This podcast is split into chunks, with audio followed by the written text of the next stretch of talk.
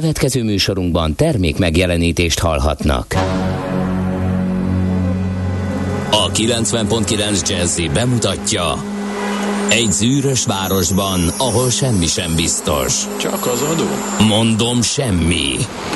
Ahol a kisbefektetőket senki sem védi meg a tőzsdei kilengésektől, és a sikátorokban leselkedik a kíméletlen hozamgyilkos.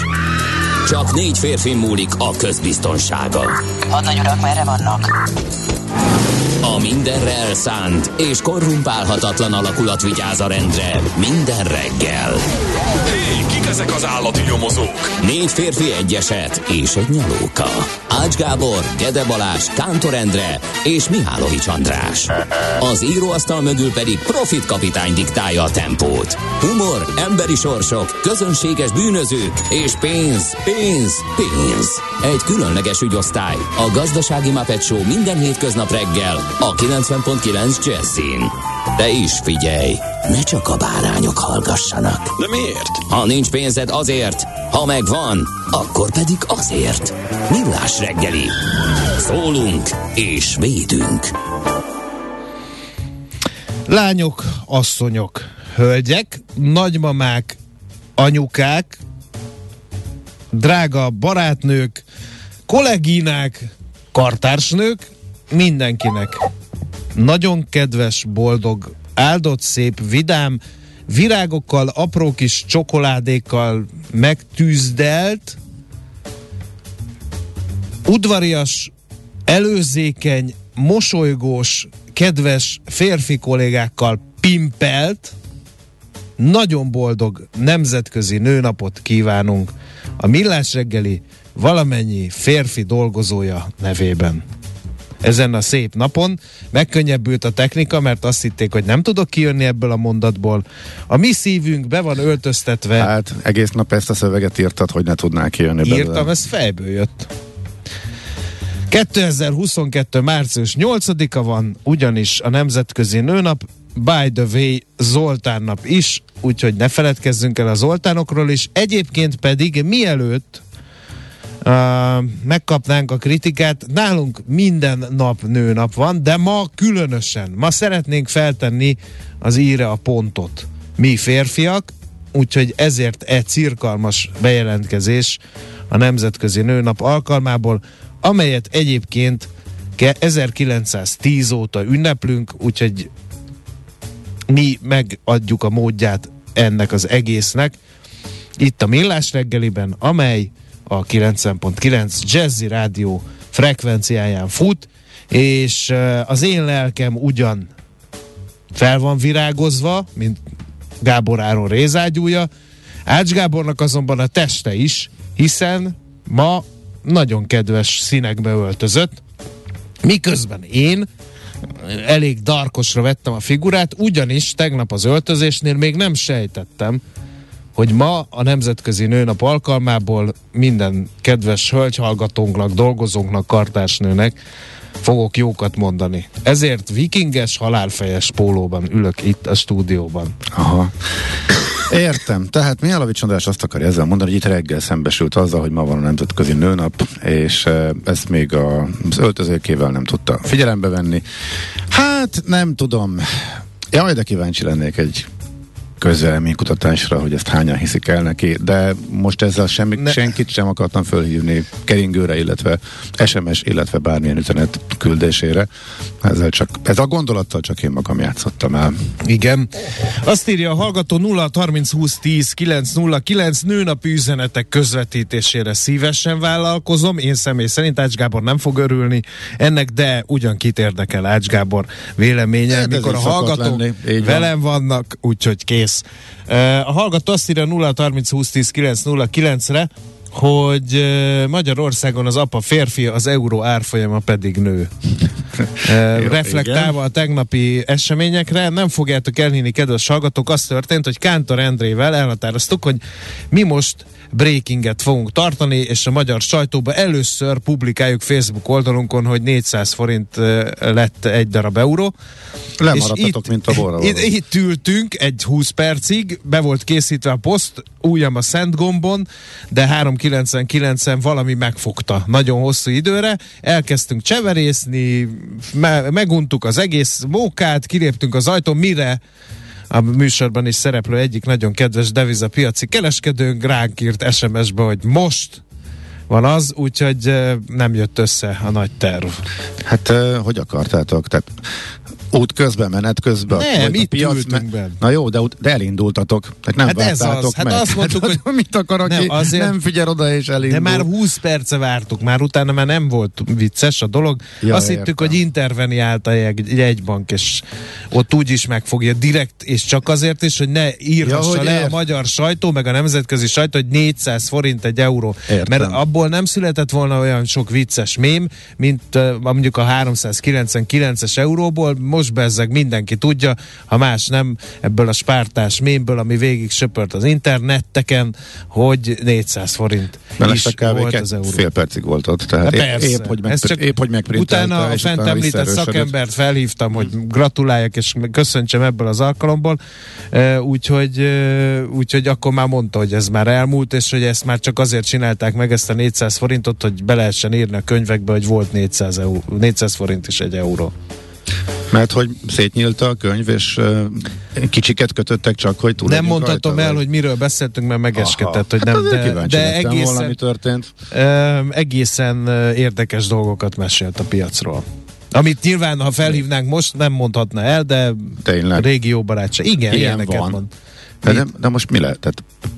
Piaci folyamatban mi lehet az, amit nem lehet elmondani, ami nem nyilvános. Na mindegy, ezzel kicsit megleptél. Na oké, okay, tehát Hát hív fel, te is ismered. Te Enge, is engem úgy, viszonyban engem úgy nem érdekel, hogy csak nekem, tehát nem, csak elgondolkodtam, hogy egyáltalán mi lehet az, ami amiről nem beszélünk. Ezért egyébként visszaerősödött a forint, most hogy csak hogy a rend kedvére olyan 393 körül van. Azt én amikor utoljára néztem, akkor annyi volt. 393 fölött persze, de a körül. Ahhoz közelebb, mint a 394-hez, most akkor mondjuk ki ezt. Na, az Zoltán... Tegyük hozzá, ez nekünk éppen egy, éppen véletlenül itt állt az útban egy kerek szám, ami nyilván mindenkinek fölkelti az érdeklődését. Igen. Ezzel együtt egy teljesen átlagos nap volt, a sokadik ugyanolyan nap, amikor a kockával kerülés erősödött, és kisebb pánikszerű beleadások is voltak. Nem csak a forint piacán, hanem lényegében a világon majdnem minden, ami nek a háború mondjuk nem kedvez, illetve amitől félni lehet, hogy az infláció negatív irányba befolyásolja, úgyhogy izgalmas nap volt, de Na, mert erre visszatérünk a tőzsdei blogban. Na, um, Nézzük, hogy mi köthető a Nemzetközi Nőnaphoz március 8-ához. Például 1817-ben ezen a napon vette fel az alap, a, New York Stock and Exchange Board nevet, a New Yorki tőzsde, és elkészítette az alapszabályait is, de korábban alapították 1792-ben, de most megint valamiféle születésnapja talán van a New York Stock Exchange-nek, aztán 1857-ben New Yorkban nem kevesebb, mint 40 ezer textil és konfekcióipari munkásnő lépett sztrájkba pont ezen a napon, amikor még nem volt nemzetközi nőnap, mert az csak 1910-ben 10-től van, a béregyenlőségért és a munkaidő csökkentésért küzdöttek. Akkor a textil és konfekcióipari kartársnők. Aztán 1950 atomhatalom lett a Szovjetunió, ugyanis Vorosilov Marshall bejelentette, hogy a Szovjetunió kifejlesztette az atombombát. Ugye 5 évvel később, mint az amerikaiak, addig lázas munka folyt. Uh, 1809-ben a születésnaposokat természetesen most sem feledjük, és nekik mondanám, meg az Zoltán névnaposokat, igen, gratulálja mindenki, mi is már meggratuláltuk, hogy Prükler Ignác fűszerkereskedő született, akiről azt kell tudni, hogy Magyarország első rum, likör és pesgőgyárának alapítója volt. Aztán 1848-ban Lamarcus Adna Thomson, amerikai feltaláló üzletember számos nevezetes hullámvasút kifejlesztése fűződik az ő nevéhez. Aztán itt van Ács Gábor egyik nagy kedvence, 1921-ben született Romhányi József, magyar író. A magyar nyelv művésze írják, de én inkább a virtuóz szót használnám az ő munkásságára. A Rímányó Romhányi, tehát kereken száz évvel ezelőtt született. És igen, sokat ő, meg is, igen, meg is Tavaly emlékeztünk, meg is róla. Igen, de Mesél a múlt rovatunkban 102, is. 101 éve, igen. 1936 Szabó Gábor magyar jazzgitáros és zeneszerz, az első olyan magyar jazzmuzikus volt ő, aki nemzetközileg is ismert és népszerű volt. Uh, tehát uh, neki születésnapja van, és Gary Newman, angol zenész, zeneszerző, az elektropop atya is ő. Én róla viszonylag keveset tudok, de hát ha rockzene sötéte pólusaihoz kötődik jelen pillanatban az industriális és a gothic műfajhoz inkább. Mit szólsz? A punk műfaj képviselőjén indul, de szintetizátor hangok bűvkörébe esett. Ezt írja róla a nálam okosabb és minden tudó Wiki. Írd be, hogy R Friends Electric, Igen. és akkor valószínűleg a dallamot ismerni fogod, illetve azt a gigantikus Jó. slágert, ami hát elsősorban az ő nevéhez. Na, Fűződik hát egyébként a mai napig aktív. Tehát. Azt mondom, hogy most igen. éppen az industriális és a gotik stílushoz áll közel a mostani munkássága. Ja, a mostani? Aha, Igen, értem, igen, igen. az így Na, marad. hát figyeljünk oda, ezzel véget is ért a nagy megemlékezés. Milyen dalt küld- küldesz a Nemzetközi Nőnap alkalmából a minket hallgató kartársnőknek? Természetesen egy Szabó Gábor opus, um, amiről tudom, hogy uh, a hanglis kiejtés uh, zavaró lehet egyeseknek, és uh, van egy csomó dal, ami itt szokott egyébként menni, és nincsen benne ének, de itt meg maga a dal, maga a dal olyan, hogy bár akárhányszor meghallgatjuk, érdekes sztoria van, egyszer már elmeséltük, de ez nem most lesz, most csak a dal. Hát Ács Gábor élete és munkássága is megihleti közösségünket, úgyhogy kettő e, üzenet is fűződik az ő nevéhez és munkásságához. Az egyik az vicces, a másik közepesen az. Ezt mintha Ács énekelné. Ihletted meg a hallgatót az Jaj, iménti hát- zeneszámmal. Hol van nekem ez hasonló? Van. Igen. A másik pedig kitartás Gábor Anonymous Macima ismét formában van, lesz még ma a zsibbadás. Ezt ö, minősíteném közepesen viccesnek. De ez, de- de- nem, szerintem nem visznek szánta a hallgató, ez a pörög valóságot közölte velem, amit, amelyet én is konstatáltam, de hát eh, harcedzet vagyok már, úgyhogy próbálok ehhez idomulni. Na nézzük, mit is ír a sajtó ma reggel. A világgazdaság természetesen címlapján induló anyagában az olajpiacokkal foglalkozik, mert hogy azt írják, hogy csak ötlet még az olajembargó, de már is elég markáns piaci hatása van. Óriási hullámokat küldött végig a világpiacokon, hogy Anthony Blinken, amerikai külügyminiszter összehangolt nyugati embargót helyezett kilátásba az orosz olajimportra. Erre ki is lőttek az energiárak, a frank kivételével zuhantak az európai devizák, a forint és az lotyi rekordmérségekbe írja alap, és csak az segített, amikor az olajárán és az euró némileg enyhült a nyomás. Nincs fundamentális alapja a forint gyengülésének, ez pedig már Nagy Márton, a miniszterelnök gazdasági főtanácsadója eh, mondta. Eh, Varga Mihály pénzügyminiszter pedig azt, hogy a Moszkva elleni szankcióknak az energiaiparra való kiterjesztését nem támogatja a magyar kormány. Úgyhogy erről ír a világgazdaság. De hogy konkrétan szóról-szóra ugyanazt is mondták, tehát mintha lenne valami közös kommunikáció. Igen. Eh, Tehát eh, igen, Brüsszel a hibás, most is. Aztán még egy cikk visszaütne az orosz energiaimport stopja. Az orosz olajexport teljes tilalmának a világgazdaságot érintő közvetlen negatív hatásait alig, hanem rosszul mérték fel Amerikában. A washingtoni elképzeléssel ugyanis a globális olajexport 7%-át szívnák ki a piacon, nélkül, hogy a kiesés pótlása biztosítható lenne. Írja ezt is a világgazdaság. Elemzőházak 185-200 dollárig dráguló hordonkénti olajárat vízionálnak erre az esetre, a 150 dolláros pedig enélkül is elképzelhetőnek tartják. Az orosz olaj pótlására az OPEC nem képes, a kartál tagjai ugyanis a járvány miatt jegelték kapacitás növelő beruházásaikat. A korábbi szankciók által sújtott Venezuela és Irán kerülhetnek képbe, csak hogy a velük való együttműködés éppenséggel nem mondható zöggenőmentesnek írja a világgazdaság. Tehát, hogy nagyon az energiaiparra fókuszál a mai lapszám, mert hogy azt is írják, hogy rekord szarat a villanyára már a, a Hupix tőzsdén. A magyar áramtőzsde ugyanis ezt a nevet viseli, 544,73 euróra nőtt a villamos energia másnapi elszámoló ára megawattóránként. Ez a legmagasabb az Hupix 12 éves történetében. Aztán nagyon érdekes kérdést vett fel a portfólió. Dúl a szomszédban a háború, kell-e már venni a magyar részvényeket? Válaszolnak a hazai alapkezelők. Hát a szokásos havi alapkezelői felmérés ritkán volt olyan izgalmas, mint most, amikor hirtelen egy hatalmas zuhanásba került. Nem a magyar tőzsde, mert azért azt jó látni, hogy kicsit esett a Richter, a MOL meg szinte semmit, az OTP pedig teljesen összeszakadt, tehát egészen eltérő teljesítmények voltak az elmúlt idő időszakban. A választ nem tudom, mert hiába vagyok előfizető, nem folytatódik a cikk, és hát lehet, hogy valami technikai zűr van, úgyhogy majd ebben próbálok belemenni, hát ha megjavul. Nem tudom, hogy az én készülékemben van a hiba, ilyen még nem volt. Tehát, hogy, hogy nincs, de így technikailag? Technikailag ott, ott, vagyok, be, hogy ott vagyok belépve, és, és azt írja ki, hogy lépjek be, és ha belépek, akkor sem tudom elolvasni a cikket, úgyhogy valami A portfólió címlapján viszont az díszeleg induló anyagként ma reggel, ami oly sokakat érdekel, hogy rendkívüli stabilitásnak és magas jövedelem, jövedelmezősének örvendett a magyar bankszektor az orosz-ukrán háború kirobbanás előtt kettő hónappal mint ha csak egy újabb válság kezelésére készítették volna fel magukat.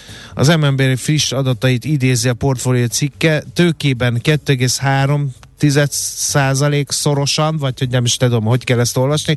Likviditásban 2,2 szerese a szektor a követelményeknek egységesen.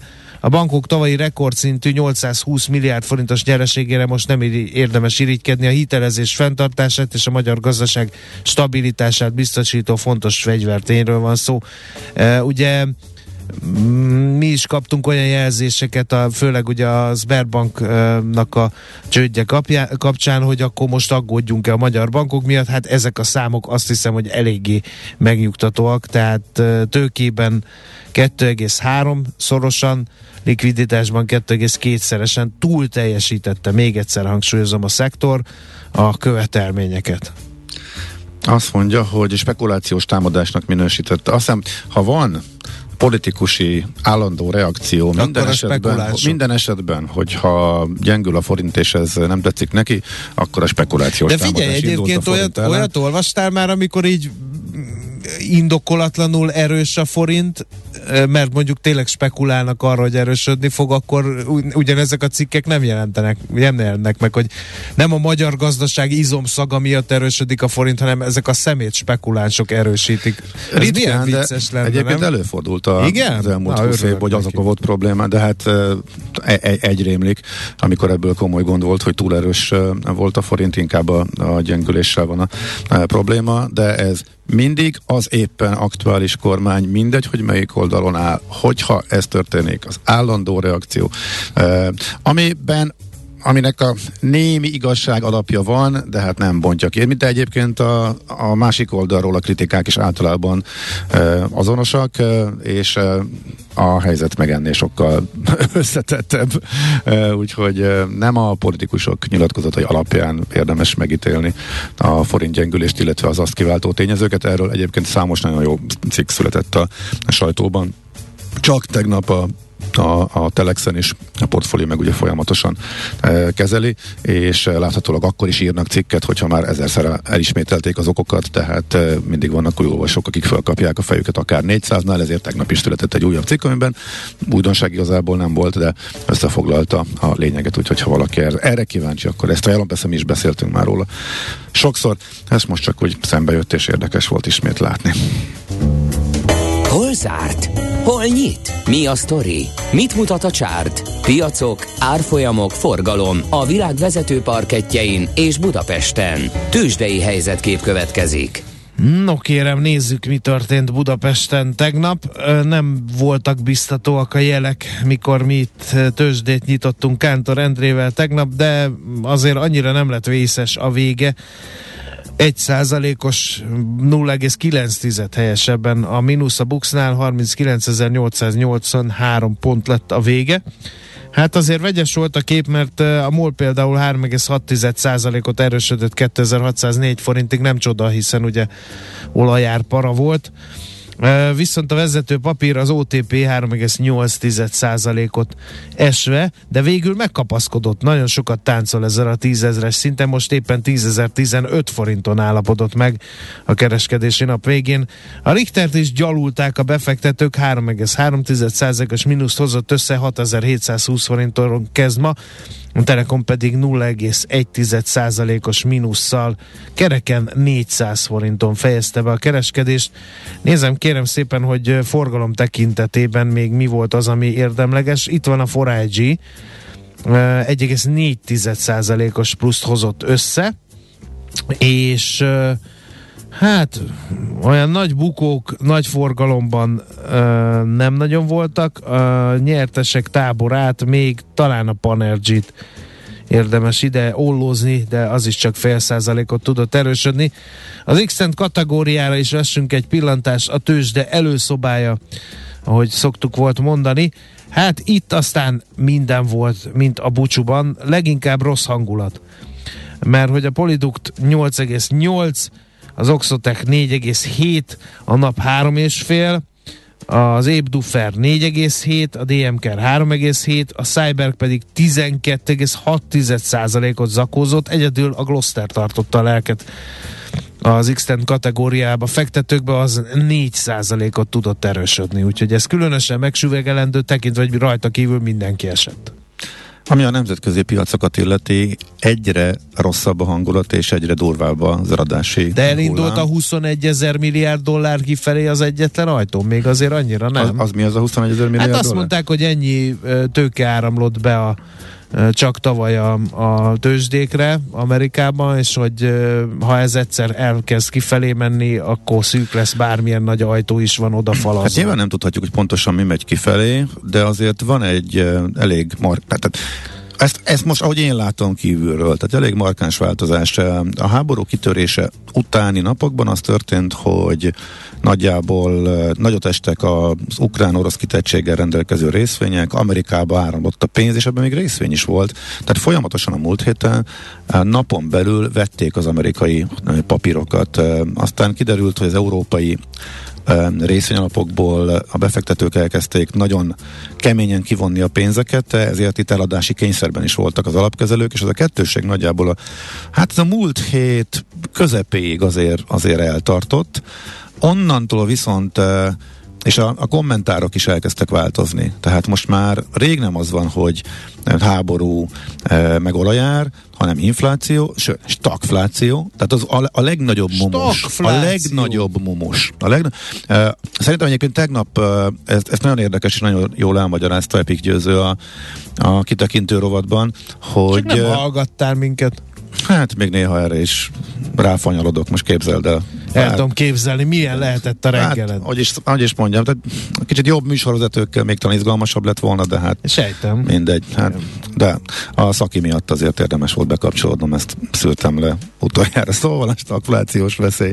Most már tényleg e, arról van szó, hogy e, visszavetheti a keresletet és a fogyasztói bizalmat, illetve hát ugye egyáltalán a vásárlókedvet eh, a válság, az emelkedő árak és a jegybankok nem tudnak úgy reagálni, hogy szoktak, nem tudnak hirtelen beönteni, meg a piacok eh, szakadására sem tudnak úgy reagálni, hogy na hát akkor újra, na akkor nincs kamatemelés, belelazítunk megint, ahogy szoktuk az elmúlt tíz év csodafegyvere, most befagyott, most nem lehet elsütni, miközben az infláció száll, úgyhogy be vannak e, szorulva, és egész egyszerűen így napról napra egyre inkább a gazdasági félelmek uralják. Azt és mondd már el nekem, hogy- egészen borúsá kezd válni, és bocsánat, ez elérte Amerikát is, és péntek óta, múlt péntek óta Amerika is esik, és a tegnapi napon volt először az, hogy nagyon mélyen nyitott, egész nap adták, mély ponton zárt, és most még a futures is mínuszban vannak, tehát hogy nagyon-nagyon gyászos. Ha egyenként megnéved a részvényeket, olyan papírok is e, szakadnak 10-20-30 százalékokat, vagy akár Aminek fele, semmi nem változott a amelyek, amelyek alapvetően még válságos De időkben miért- is viszonylag de jól miért- szoktak muzsikálni. De, a most forintot van. érted? Persze. Nem, vagy mit? Hát azért, mert hogy a magyar gazdaság azért annyira nem De változott. nincs az ilyen, hogy magyar gazdaság. Hát Kit érdekel, hogy magyar gazdaság? Feltörekvő piac, gazdaság, ráadásul közel a válságzónához, risk-off üzemmódban, mindent, ami kevéssé bizton. A, a, a kevéssé biztonságosból a biztonságos felé áramlik a pénz. E, Hogyha ilyen várakozások vannak, akkor nincs ilyen, hogy magyar vagy milyen. Az nyilván, hogy melyik esik jobban, hogy a magyar, e, vagy e, a cseh, vagy a lengyel, miért esik jobban a magyar, miközben a lengyelek jobban benne vannak ebben a, jobban benne lehetnek ebbe a válságba, nagyobb konfliktust vállalhatnak esetleg, föl lehet tenni a kérdést. Hát erre is kínálkozik pár magyarázat, a legkézenfekvőbb az, hogy Magyarországnak a devizatartaléka jóval kisebb, de ez sem teljesen egyértelmű. De ha egyszer van egy ilyen időszak, mondom, igazából szerintem a legérdekesebb és legfontosabb, hogy itt most kőkemény gazdasággal kapcsolatos, világgazdasággal kapcsolatos félelmek merültek föl. A nagy befektetési bankok nagyjából péntek óta elkezdték kongatni a, a vészharangot, és a tőzsdei trendekkel kapcsolatosan is. Tehát ez egy nagyon kemény változás, ami az elmúlt két napban kialakult, ez abszolút óvatosságra intő. Tehát egyrészt, ha megnéved a részvények árazását, azok nagyon alacsonyra kerültek. Az európaiaknak az amerikai, amerikaihoz viszonyított alulértékeltsége is eh, nagyon-nagyon durva lett. Eh, tehát, hogyha lesz itt megnyugvás, akkor valószínűleg egy visszapattanás jöhet, de ezek a stagflációs félelmek, hogy mikor és mitől múlhatnak el, tehát ez, ez most nagyon komoly, ami itt most, ami most történik, tehát mindenkinek tényleg érdemes átgondolni, hogy a befektetéseivel most mit csinál. Persze nem lehet, nincs jó tanács, senki nem tudja, hogy eh, mi lesz, de egy nagyon nehéz helyzet van, és mondom, ezek a félelmek, ezek pár nap alatt erősödtek föl eh, a semmiből. Oké, okay, háború, oké, okay, Oroszország elszigetelt, kicsi gazdaság, jelentéktelen súlya van, oké, okay, félünk, hogy, hogy esetleg bevetik az atomot, de eh, ha csak a gazdasági részét nézzük, akkor emiatt nem kell aggódni, levágjuk a világtól, ők majd csinálnak, amit akarnak, de attól még a világ kényelmesen elműködget. Volt az első néhány napban nagyjából, amit a legtöbben mondtak, illetve gondoltak. Ez drasztikusan megváltozott. Ez nagyon fontos, tényleg szerintem ez többször is. Azt magyarázd el a piaci ideálnál. hallgatóknak, hogy a, az, a viszonylag magas amerikai inflációból hogy lesz stagfláció? Hát, hogy amellett a, visszaveti a, az infláció egész egyszerűen a, a keresletet, a fogyasztási kedvet, megszűnik a gazdaságban a növekedés. Ugyanakkor arra kevesen számítanak, hogy ettől majd drasztikusan, mert hogy ellátási problémák vannak, és, olasz, és nem jön a gáz, meg nem jön az olaj Oroszországból. Hát nem véletlenül mozgott folyamatosan a szankciós félelmekkel együtt, és azért is nem merik, most már valahol a gazdaságot is védik, illetve a piacokat is védik azzal, hogy kicsit totojáznak az újabb szankciókkal, mert ugye az olajár, illetve a, a gázár, az alapanyagáraknak az elszállása eh, az olyan átgyűrűző hatásokkal jár, hogy az infláció az nagyon durván, tehát az inflációs várakozások durván toló, tolódnak fölfele, miközben a jegybank nem tudja bevetni a szokásos fegyverét ellene. A jegybankok nem tudják bevetni. És igazából most félelem, hogy ebből mi lesz. Tehát egy, eh, egy ilyen befagyás, Értem. illetve tanácstalanság. Olyan, mint a japánoknál volt jó sokáig. Hát, Ugye? Ja, senki nem tudja, de az ezzel kapcsolatos félelem, ennek az esélye az elmúlt napokban nőtt, és a piac erre drasztikusan reagál. Igen, hát ja, most de várjátok, azért konkrét számokat is elmondom, ez most csak ugye... nagyon jó, pedig ez most csak egy ilyen, perc van. Na figyelj, ez egy nagy kép, és ez szerintem fontos, hogy itt most nagy változás van. Tehát Amerika azt mondtam, hogy végeste az egész napot. Hát most az egészen konkrétan mennyi, akkor nézzük a számokat. Két és fél százalék, a Dow Jones, Nasdaq 3,6 eh, átlépett. Indexek, amelyek átléptek a medvepiaci tartományba, tehát a csúcsokhoz képest több mint 20%-ot estek a Nasdaq, Európában a DAX, meg még egy csomó összeurópai index is, tehát beléptek a medve tartományba, e, és erre se jött most új, e, egyáltalán visszapattanás a hangulat e, nagyon rossz. Az olajár nem tud esni. Amikor napon belül fölpattant, és a Európa azért zárt viszonylag kicsi mínuszban, mert pont az európai zárás környékén volt egy ideiglenes hangulatjavulás, amikor az olajár a nagyon brutális 120 fölötti szintekről lejött 113-114 magassága. Most megint 120 van, és az amerikai kereskedés végén már újra az olajár fölfelé e, tartott. És ezért sem tudott megfordulni. Amíg az olajárat, energiaárakat, alapanyagárakat nem sikerül megfogni, vagy nem, ez nem sikerül kérdés, amíg ezek szárnyalnak, addig nagyon meglepő lenne, hogyha bármilyen változás lenne itt a piaci hangulatban. És, ezek, és ez még nem pánik, tehát ez még csak ilyen átárazás. Néha már pánikszerűek az eladások, de még ez még talán nem az a stádium. Úgyhogy ennyi volt nagyjából. Szóval tényleg érdemes odafigyelni, óvatosnak lenni, mindenkinek átgondolni a saját stratégiáját. Tőzsdei helyzetkép hangzott el a Millás reggeliben. Nos, mit Andi jön a hírekkel?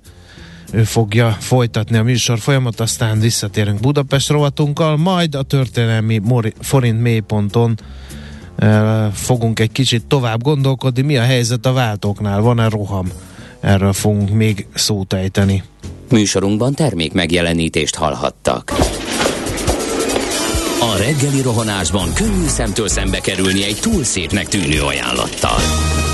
Az eredmény krétával körberajzolt tetemes összeg. A tethelyen a gazdasági helyszínelők, a ravasz, az agy és két füles csésze és fejvállalakzat. A lehetetlen küldetés megfejteni a Fibonacci kódot. A jutalom egy bögre rossz kávé és egy olyan hozamgörbe, amilyet még Alonso Mózli sem látott. Millás reggeli, a 90.9 Jazzy Rádió gazdasági mapetsója. Vigyázat! Van rá engedélyünk! A műsor főtámogatója a Schiller Flotta KFT. Schiller Flotta and Rent a Car, a mobilitási megoldások szakértője, a Schiller Autó családtagja. Autók szeretettel. Valamint a GFK Hungária, a cégek technológiai alapú szolgáltató partnere. 7 óra 16 perc van, jó reggelt kívánunk, kedves hallgatóink! Folytatódik a Millás reggeli műsor folyama a 9.9 Jazzy Rádió Nács Gáborral. És Mihálovics Andrással. Um, reklamálnak a hallgatók, hogy miért pont ezt a zeneszámot, a Bang Banget választottad a Nemzetközi Nőnap alkalmából. Tessék! Őszintén szólva nem ez volt a szempont. ne, nincs összefüggés a kettő között természetesen, de jó, értetlen, mit össze nem kötnek a Ugye? hallgatók. Jó, oké. Okay. Hát nem jó. mondanám, hogy szép mentés volt, de valami hát, próbálkozás. Ezen tényleg Féle csak, az tényleg. Ezen tényleg csak nevetni lehet. Igen. Értem, igen. Na, nézzünk közlekedési híreket, mit szólnál? Budapest legfrissebb közlekedési hírei, itt a 90.9 jazz Baleset történt a Vágány utcában a Robert Károly körút után. Ez egy fontos információ. Ezen kívül egyéb üzeneteket nem kaptunk, illetve természetesen az állandó hallgatók D-kartárs Zugló Hermina mezőbe 21 perc alatt ért oda Gödről, a Szerencsicsai lámpát menetből abszolválta, de ez még 6 órakor volt és ugyancsak a klinikák ülői körút Baros Rákóczi Blahalújza tér reláció is fél hét magasságában e, tudható, hogy akkor még e, egészen e, járhatónak bizonyul, de frissebb információkkal sajnos nem tudjuk boldogítani az egybegyűlteket. Budapest, Budapest, te csodás! Hírek, információk, érdekességek, események Budapestről és környékéről. No kérem szépen, hát uh, mit, mit is? Ja igen, a Google Street View uh, autói újra elkezdik majd járni a főváros útjait, erről szerintem már beszéltünk is, uh, de Budapest rejtett kincsei azok nem tudom, hogy szerepeltek ebben az összeállításban. Több magyar kulturális helyszín is megtekinthető a 360 fokos kamerák felvételein, de újra érkeznek ezek a jellegzetes járművek jövő pénteken, ja az nem jövő pénteken, az most pénteken van. Március 11 elindulnak több magyar városban, hogy a Street View, azaz az utcakép szolgáltatást frissítsék. Ezt a Google Magyarország közölte. És De az mindig is így volt, olyan, nem? olyan Tehát, mindig igen, is időnként körbejártak igen, és Olyan helyszínek de. lesznek elérhetők, mint a Kincsen Park, az északi járműjavító, az Operaház előadótereként működő Eiffel műhelyház, illetve a közlekedés múzeum, közlekedési múzeum új kiállító tereken szolgáló ja, dízel csarnok, valamint Budapest legnagyobb tava naplástó is ilyen felhasználó barát 360 fokos uh-huh. megtekinthetőségi lehetőséggel lesz majd. Aha, de a BKK bejelentette, hogy az ő ügyfelszolgálataikon is lehet adományokat leadni az ukrajnai menekültek számára. Ezzel a baptista szeretett szolgálat adománygyűjtéséhez csatlakoztak a kijelölt ügyfélközponton, ügyfélközpontokon. Kizárólag tartós élelmiszerről van szó, azért ez néhány nap alatt megváltozott, hogy mire van leginkább szükség. Tehát most a tartós élelmiszer az, amit kérnek. Készétel konzerv, húskonzerv, májkrém, hosztolójáratú tartós kenyér, energiaszeletek, ilyesmi.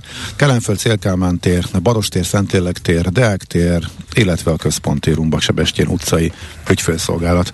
Ezek a kijelölt helyek, hogyha útba esik, és vinnétek adományokat az Ukrajnából érkezőknek, akkor ezeken a helyeken fogadják tehát a BKK-nál. Hát gyász, tragédia, fel nem fogható, ami történt, árverésre bocsátja a kelet-európai ajándékát Tom Hanks.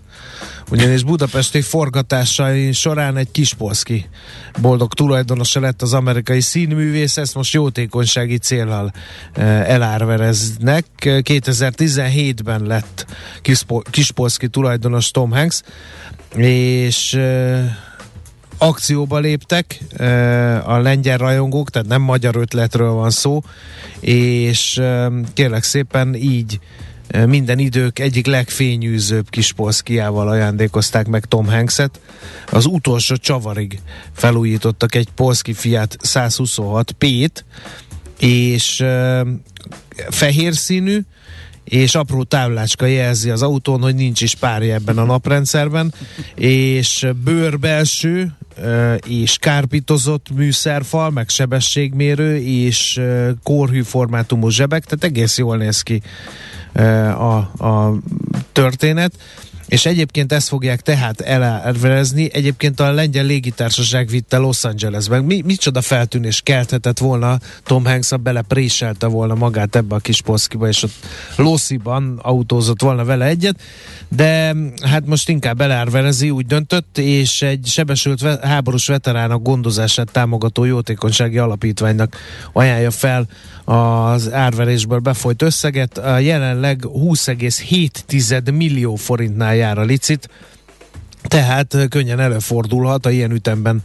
nő az érdeklődés iránta, hogy ez lesz minden idők legdrágább kis polszkia. Nekünk a Gellért hegy a Himalája.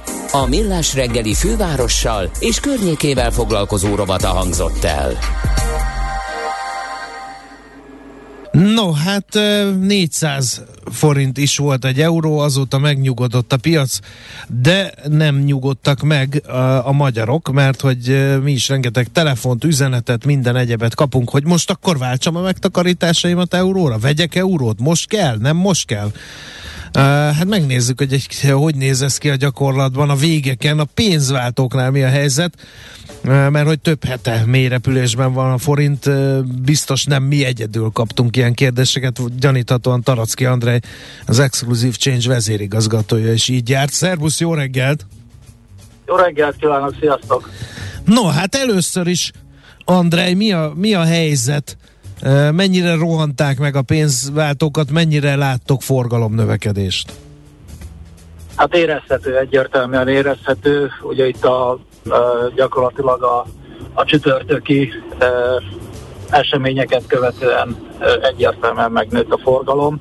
Eleinte érdekes módon azért ez ilyen, ilyen két oldalú volt, tehát nem csak, a, nem csak az eladások, már mint a valutavásárlások növekedtek, hanem a vételek is mert uh, ugye az első ilyen reakció, hogyha van egy, van egy újabb szint, egy újabb történelmi csúcs, azért az beindítja a fantáziáját a valutában uh, uh, spórolók esetében, tehát akik, akik abban tartják megtakarításokat, egy ilyen, egy ilyen új csúcs azért uh, beindítja azt, a, azt az oldalt is, hogy a megtakarítások egy részét, amit nyilván egy jóval kedvezőbb árfolyamon vettek, azt visszaváltsák. De ahogy így haladtunk, ahogy így haladtunk előre az időben, és ahogy így az események durvultak, úgy láttuk ezt a tendenciát megfordulni, és, és hát itt az elmúlt napokban azért már egyértelműen a, az elad, a valutavásárlások voltak túlsúlyban, és hát keresnek mindent, dollárt elsősorban, eurót, angol fontot és a svájci frankot. Tehát ezek, ezek mind ugye történelmi szinteket értek Aha, el. nem, ezek szerint a dollár népszerűbb, mint az euró? Népszerűbb a dollár, igen, mert a, a dollár főleg az ilyen geopolitikai krízi, krízisek esetén az, az mindig előtérbe kerül, és azt, azt valahogy jobban, jobban vásárolják hiszen ezt láthattuk az euró-dollár viszonylatában is, hogy a dollár az jobban tudott erősödni, tehát erősödött a dollár az euróhoz képest, így, így a forintban számolva ugye még nagyobb mértékű volt az elmozdulás, tehát uh, százalékosan ugye a dollár-forint az többet emelkedett, mint az euró-forint. Uh-huh. Uh, ilyen, hogy uh, kifogytak a dollár vagy euró készletekből a váltók, vagy sorállás, vagy ilyen rendkívüli esemény, az zavarja igen. az üzletmenetet, igen, igen, vagy, ez, vagy ilyen gördülékenyen igen, megy ez? Hogy megy ez nálatok, igen. illetve hogyan oldjátok meg, hogyha nagyon féloldalasra válik a piac, hogy mindenki csak venni akar devizát, eladó meg mondjuk kevés van, hogy akkor ezt tudjátok menedzselni? Hát egyrészt mi abban a szerencsés helyzetben vagyunk, hogy több mint 200 irodával rendelkezünk Magyarországon, tehát így, így eléggé, eléggé diversifikált, és hát így, így elég, elég nagy szám ügyfelet tudunk kiszolgálni. Van egy ilyen előrendelés lehetőség, hogy ügyfelek a, a weboldalunkon meg tudják rendelni előre, és hát ugye a nyitvatartással is próbálunk igazodni, tehát szélesített nyitvatartással hogy, hogy mindenkit ki tudjunk szolgálni.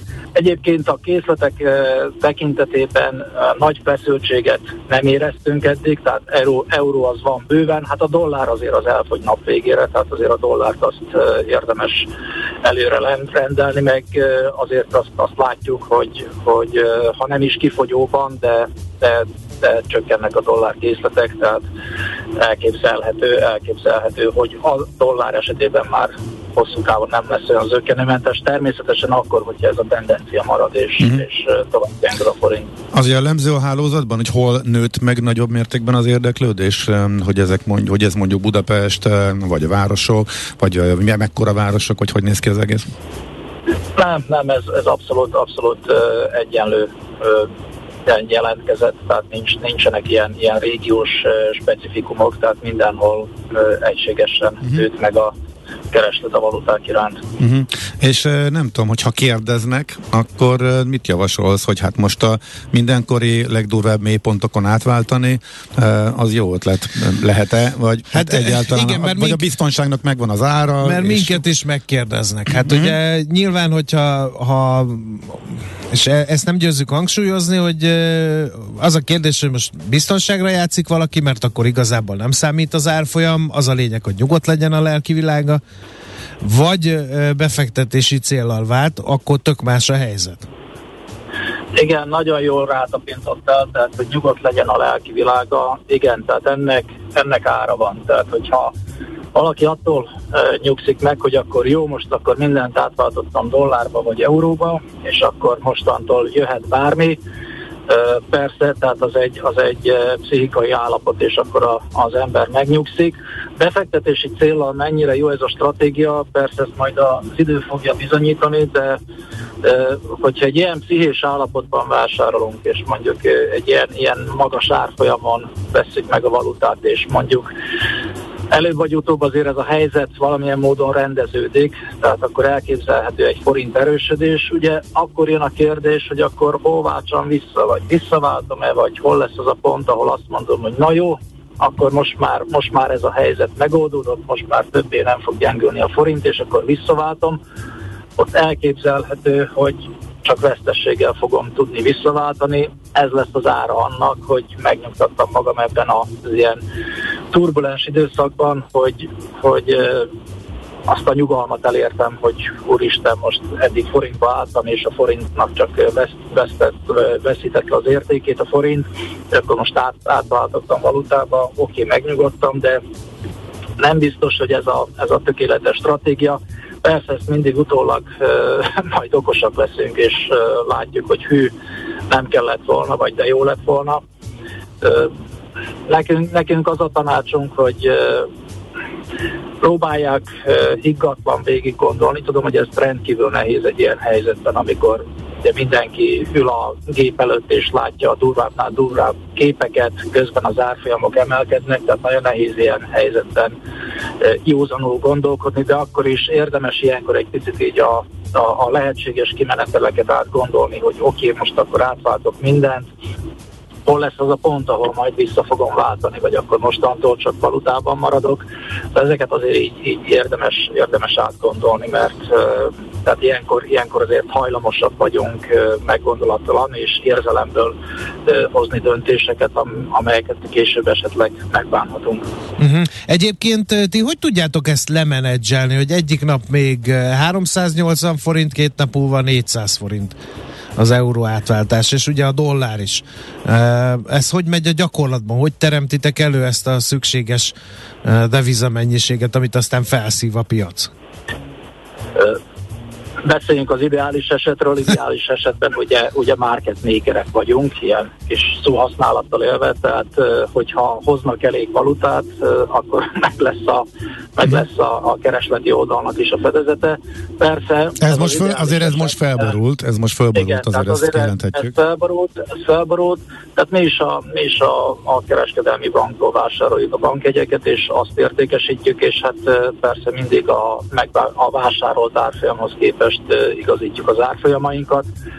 Ilyen esetekben azért próbálunk egy picit előre gondolkodni, hogy előre veszünk nagyobb mennyiségeket, pontosan azért, mert, mert látjuk, hogy felfokozott a, a kereslet, és megpróbáljuk így uh-huh. ezt menedzselni. Mi a helyzet most az orosz-ukrán konfliktus kapcsán ugye jön egy csomó menekült, nekik esetleg rívnyájuk is van. Azt váltotok, vagy azt valaki vált a piacon? Vagy mi a helyzet a rubellel, amely meg szabad esésben van, és az is lehet esetleg a piacon? Igen, sajnos az a helyzet, hogy pont azért, mert a másik oldalon nincs meg ennek a, ennek a valutának, tehát ha hozzák a hrivnyát, nyilván nekünk is azzal valamit kell kezdenünk, tehát nem ülhetünk bele, hát nincs, nincs az a pénz, ami, ami ehhez elegendő lenne, tehát nekünk is meg kell keresni a másik oldalt, hogy hol tudjuk értékesíteni. Hát most háború előtt persze akik Ukrajnába utaztak, ők vásárolták a hrivnyát, ezért mi, mi jegyeztük a, az árat a hrivnyára, mert meg volt mind a két oldal. Most ez a másik oldal, ez egyértelműen kiesett, ráadásul a kereskedelmi bankok sem vásárolják, tehát így, így ez egy óriási spekulatív pozíció lenne, hogy, hogyha, hogyha a hrivnyába beleülnénk, és hasonló a rubel esetében is. Annyi különbséggel, hogy ugye a rubelnél ráadásul szabadesésben van az árfolyam. Ugye a hrivnyát azt rögzítették, tehát persze egy ilyen háborús helyzet helyzetben, tehát most hiába van rögzítve azért a, az ember nem szívesen táraz be hrivnyából, hogy uh-huh. oké, okay, majd ez így stabilan marad. Tehát sajnos, sajnos az a helyzet, hogy igen, hozzánk is nagyon sok megkeresés érkezik, tehát ugye a menekültek, akik jönnek külföldről, hát ott van a hívnyájuk, de, de sajnos nem tudnak most jelenleg vele mit kezdeni, mert egyszerűen nincs meg a másik oldal, és nem tudunk mi sem mit, mit kezdeni a hívnyával igen. egyelőre. Uh, egyébként még az érdekes és tanulságos lehet, hogy a magyarok amikor úgy döntenek, hogy na akkor a megtakarításaik egy részét euróba vagy dollárba fektetik, akkor nagy összegek, az átlagos vásárlás az nagy összeg, tehát több ezer euró, vagy nem tudom, több millió forintot váltanak át, vagy, vagy, vagy azért nem ekkora az őrület még? Hogy mondjak egy érdekességet a valutapiacsal kapcsolatosan, ugye ismeritek a mondást, hogy a pénznek nincs szaga, most ez a valuta piacon nem igaz, tehát igenis van szaga a pénznek, mindegyik pénznek van egy specifikus szaga, mi illatnak hívjuk, mert a dollár az kifejezetten illatos, az újra fogos dollár, de ami, ami az érdekesség, tehát amikor kezd szaga lenni a pénznek, és ezt mi szoktuk használni ebben a szakmában, az azt jelenti, amikor előkerülnek a párna cihából a forintok, tehát a dohos forintok, amelyeknél érezni, hogy az nincs forgalomban, hanem annak állott szaga van, és ezt higgyétek el, hogy ez így van. Tehát ezeket a pénzeket kezdték el mozgatni, tehát azt látjuk, hogy igen, ezek a pénzek kerültek elő, és ezek a pénzek váltódnak át, és igen, tehát azért itt már itt már vannak millión felüli több, több, több milliós tételek is, amikor már ezek a pénzek mozognak meg. Igen, tehát azért, azért nem, a, nem, nem a szokásos, hogy veszünk egy 2000 eurót, és akkor okés, hanem azért itt már, már vannak, vannak nagyobb. De ezt így lehet, tehát hogy én, most én tök gyakorlati a kérdés, hogyha én bemegyek egy táska forintbankjegyel valamelyik üzletbe, hogy akkor én most ezt szeretném euróra váltani, ez hogy működik a gyakorlatban? Igen, Azért nem árt, hogy, hogyha gondolom oda szól az ember. Ha meg hogy milyen összeghatár van, Igen. meg itt az eredetet hol, mikortól kell igazolni. Erre Igen. Tényleg pénzmosás elleni szabályok is vannak, mm. hoppá. Jut eszembe a dohos forintbank jegyekről. Így igaz, így igaz. Ugye jelenleg, jelenleg a szabály úgy szól, hogy ugye van egy azonosítási, ügyfélazonosítási kötelezettség 300 ezer forint felett, és akkor ahogy nőnek az összegek, tehát így, így vannak a, a további szigorítások. Tehát 10 millió forint felett már forrásigazolást kell bemutatni, hogy nekem az a 10 millió forintom az honnan származik, tehát hogyha készpénzben van, tehát ezt nekem bizonyítanom kell legegyszerűbb mondja persze az, hogyha az ember ezt a bankból felvette, és akkor azt a pénzt hozza be, vagy, vagy felvette korábban, és otthon tartotta, és azt váltja be. Természetesen vannak itt ingatlanadásvételi szerződések, tehát azért ez még Magyarországon igencsak jellemző, hogy egy ingatlanadásvételnél készpénzben történik az elszámolás, de ezeket a dokumentumokat már be kell mutatni, tehát igazolni kell a pénznek a forrását, Amennyiben ez nem történik meg, akkor, akkor mi nem tudjuk beváltani, tehát akkor nekünk el kell utasítani a tranzakciót. Uh-huh. Jó, hát nem tudom ilyenkor mire számítotok. Még most ugye meg printelte a 400 forintot az euró árfolyam, ilyenkor még egy pár napig eltart a hullám, vagy így hirtelen megnyugodnak az emberek, és akkor várjuk a következő csúcsot csendben, vagy egy ilyen stabil, folyamatos kereslet megy? Ez már a tegnapi napon, amikor ugye érintett a 400-at az eurónak az árfolyama, utána azért el, elkezdődött egy kisebb mértékű korrekció, egészen ilyen 392-ig csúszott vissza, hát ma reggel ilyen 94-50 körül mozog. Egyelőre talán egy minimális konszolidáció érezhető, de hát persze hát azért hírek vannak bőven a, mind Ukrajnából, és hát ugye itthon is a jegybanknak ma lesz uh, ülése, bár nem kamat döntő ülés, de elképzelhető, tehát a piac azért uh, vár egy uh, kamatemelést az MNB részéről, amivel ugye valamelyest tudja csillapítani a kedélyeket. Persze, persze, tehát ilyenkor azért a, a egy esetleges 50 bázis pontos kamatemelés azért lehet, hogy ebben a helyzetben, ebben a hangulatban még kevés lesz. Én azt gondolom, hogy itt inkább a külföldi hírekre érdemes majd figyelni, hogy itt lesz megállapodás, mikor lesz megállapodás, az milyen lesz. Tehát itt ezek, ezek befolyásolják most egyértelműen a mozgásokat. Hát nagyon szépen köszönjük a gyors helyzetjelentést, és akkor erőt kívánunk a, a rohamoknak a, a majdnem azt mondtam visszaveréséhez, de hát ugye üzlet ez nektek, úgyhogy szó sincs erről. Kezeléséhez. A kezeléséhez, igen, ez, ezt a szót kerestem. Köszönöm szépen. Igen, köszönjük szépen, köszönjük szépen, azért mi sokkal jobban szeretjük a nyugodt napokat. Ezt ebben biztos lehet, voltam. Hogy igen, tehát inkább legyen 200 közepes forgalmú nap, mint uh, ilyen uh-huh. kimagasló forgalmú, ami meg tudjuk, hogy a háttérében sajnos milyen események vannak. No, köszönjük szépen, akkor még egyszer André, jó munkát! Köszönöm szépen, szervusztok! Szia! Talacki Andrejjel, az Exclusive Change vezérigazgatójával beszélgettünk az elmúlt percekben arról, hogy mi a helyzet a valutaváltóknál. Van egy gyors hozzáfűzni való, a bank 360.hu információi szerint, idézem, a Magyar Nemzeti Bank az elmúlt napok fejleményeire reagálva arról értesítette a felügyelete alá tartozó pénzügyi vállalkozásokat, hogy tudomására jutott, az ügyfelek kiszolgálása során egyes intézmények értékesítői, ügyfélkapcsolati munkatársai, illetve közvetítői a konkurens intézményeket, intézményeket tényszerűséget nélkülözve stabilitási, illetve egyéb intézményi kockázati szempontból hátrányosan tüntetik fel az ügyfelek előtt, akár üzletszerzési célból is. Ugye nem véletlenül kaptunk mi is többet, hogy nem tudtok erről a bankról, nem tudtok amarról a bankról, ott is gond van, itt is gond van.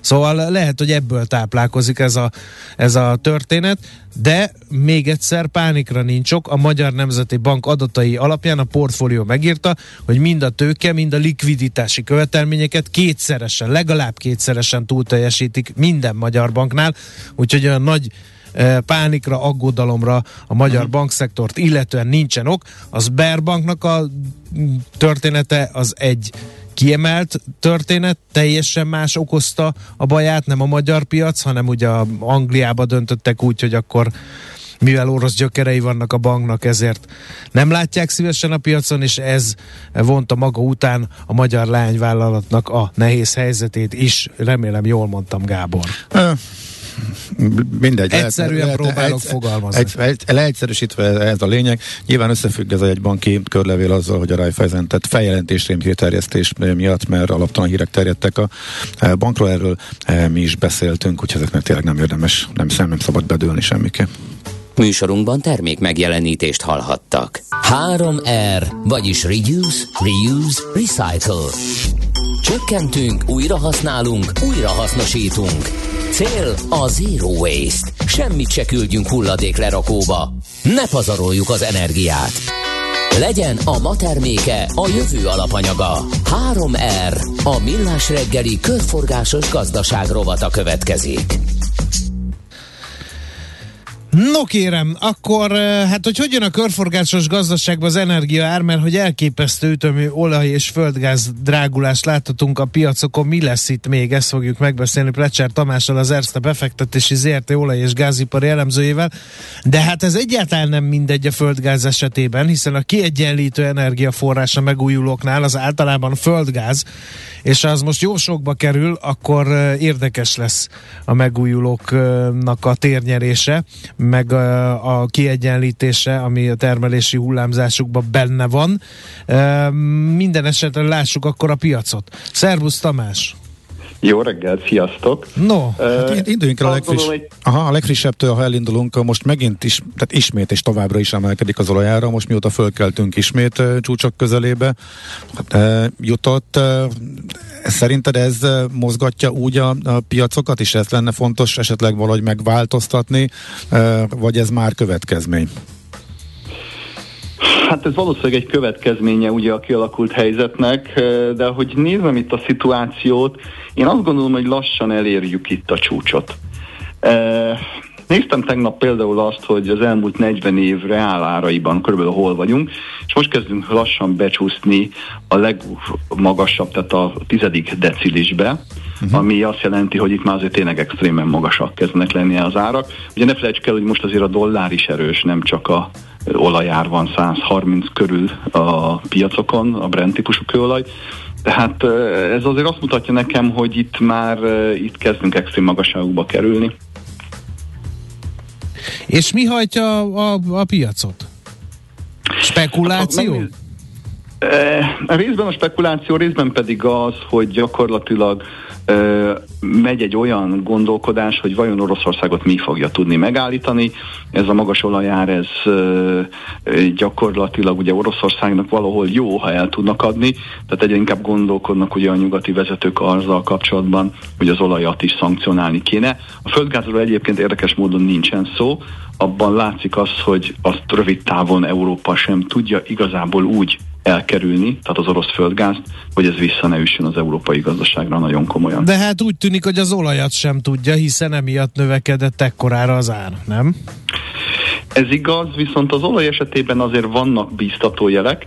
Egyrészt azt, hogy jó eséllyel Irán a jövő héten kijuthat a piacra, ami nem azt jelenti, hogy azonnal öntheti az olajat, hanem azt jelenti, hogy valószínűleg május közepétől ha tényleg megfelelnek az összes szankciós feltételnek, vagy az összes mm, ugye, feltételnek, amit megszabtak a nyugati államok az atomprogrammal kapcsolatban, akkor visszajuthat az ország a piacra. Ez mindenképpen enyhítheti a feszültségeket.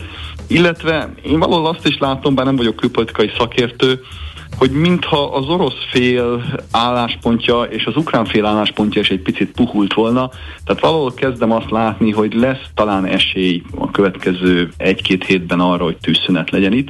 Mondom még egyszer, ez nem vagyok ebben szakértő, uh-huh. olaj és gázban sem, de ebbe aztán végleg nem, de úgy látom, hogy az oroszoknak is nagyon fáj ez, ami történik. Csak egy hírt hadd mondjak, tegnap bejelentette több kiskereskedelmi hálózat is Oroszországba, hogy limitálják azt a mennyiségű élelmiszert, amit egy ember megvásárolhat. Egy hete van csak szankció. Uh-huh. Korábban hasonló helyzetekben, amikor ennyire elszállt az olajár, akkor másról sem hallottunk, mint hogy az OPEC majd kibocsátást növel, és erről tárgyalnak, és ezzel tudnak majd esetleg gátat szabni. Most az egész világnak alapvető érdeke lenne, hogy ezt a trendet e, megfordítsa, e, mert az infláció, illetve most már stagflációs e, veszélyek növekednek, és ez dönti most már lefelé a piacokat szinte most már mindenhol a világban. Amerika is most már két napja csatlakozott. Most ez miért nincs benne a pakliban, illetve hogyan lehetne, hogyan tudna a világ mondjuk egy összefogással több olajat fölhovni, és ezzel mondjuk meggátolni a további emelkedést? Hát én azt látom, hogy az OPEC kezében valószínűleg jelentős többletkapacitás nincsen. Uh-huh. Ugye erről már korábban is itt uh, október-novemberben nagyon sokat cikkeztek, hogy uh, azok a kapacitások, amelyeket uh, papíron bejelentett a, az olajtermelők szövetsége, azok valójában nem léteznek. Mindenesetre szerintem nagyon-nagyon nyomás elsősorban Szaudarábiára, hogy maximális kapacitások mellett termeljenek. Ők egyelőre nem nagyon szóltak meg az elmúlt néhány napban, Ugye ne felejtsük el, hogy azért az utóbbi egy évben elég jó koordinálják, vagy koordinálták a tevékenységüket Oroszországgal, tehát részben ez is lehet talán az oka, de én azt gondolom, hogy nekik már olyan nagyon nagy kapacitás feleslegük nem lehet. Én amiben egyébként inkább látok potenciált, az az, hogy elkezdjük kicsit konzerválni a fogyasztást, de gondoljatok csak bele, ha csak 5%-kal csökkentenénk az olajfogyasztásunkat, azzal gyakorlatilag a probléma méregfogát ki lehetne húzni. Hm.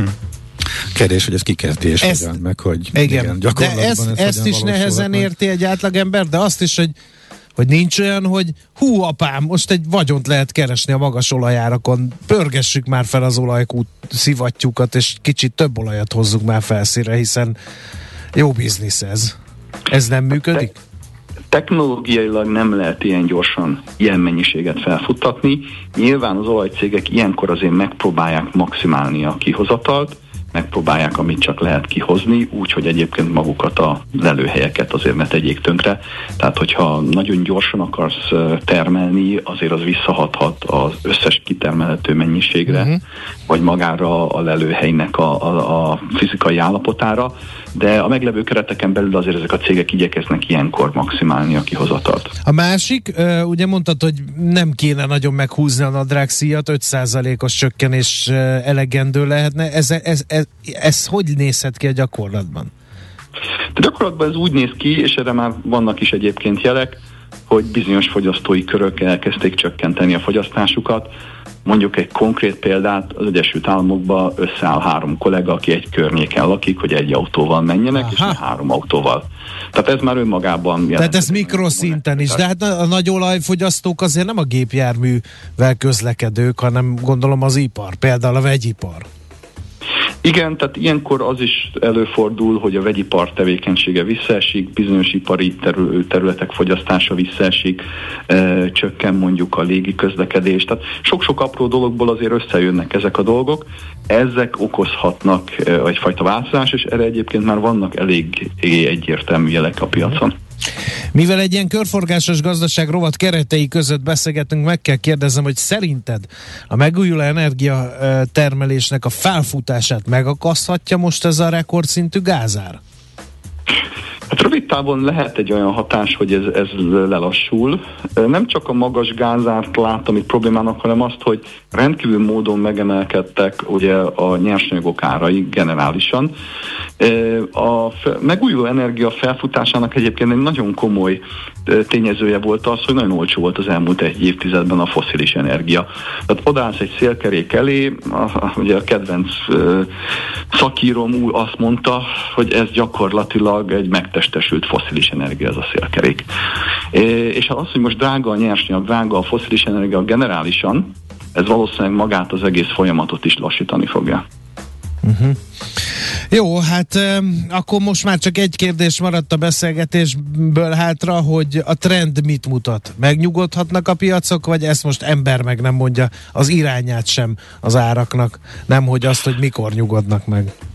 Hát én azzal kezdtem a beszélgetésen, hogy kezdek egy kicsit optimista lenni, hogy most már lassan elérjük a csúcsot. Én azt gondolom, hogy ez már olyan szint, ami mindenkinek nagyon fáj, és valószínűleg ez lépéseket fog tenni mindkét oldalon. Na most a termelőknek sem jó az, hogyha a fogyasztó országok, vállalatok, egyének azok nagy mértékben reagálnak, hiszen ez az ő tapasztalatuk szerint visszaüt. Tehát a nagyon magas árakat általában nagyon alacsony árak szokták követni. Részben azért is, mert a termelés is felfut, részben azért, mert maguk a fogyasztók erre reagálnak. Úgyhogy én azt hiszem, hogy valahol itt vagyunk a csúcs közelében. Jó, megnyugtató. Nagyon szépen köszönjük az összefoglalót a piacról, és akkor jó munkát neked. Köszönöm szépen. Szerbusz. Plecser Tamással az Erste befektetési ZRT olaj- és gázipari elemzőjével beszélgettünk. A körforgásos gazdaság több, mint újrahasznosítás. Egy értékláncokon és iparágakon átívelő gazdasági modell, amelyben nincsenek hulladékok. 3R. A millás reggeli körforgásos gazdaság rovata hangzott el. Hát legyen igaz a Tamásnak, az sokat segítene most a világon, hogyha tényleg a csúcs közelében lenne, és kicsit már el tudnak kezdeni csökkenni az olajár, illetve hát sok-sok alapanyagnak az ára. Mindenesetre a témát e, folytatjuk Magyarországra kivetítve, e, hogy halad a klíma és természetvédelmi akcióterv megvalósítása. E, az Innovációs és Technológiai Minisztérium körforgásos gazdaság fejlesztéséért, valamint energia és klímapolitikáért felelős államtitkár Csányra Attilát fogjuk erről, ezzel kapcsolatban faggatni nem sokkal 8 óra után, úgyhogy majd ezzel térünk vissza. De addig Hírek Schmidt Anditól.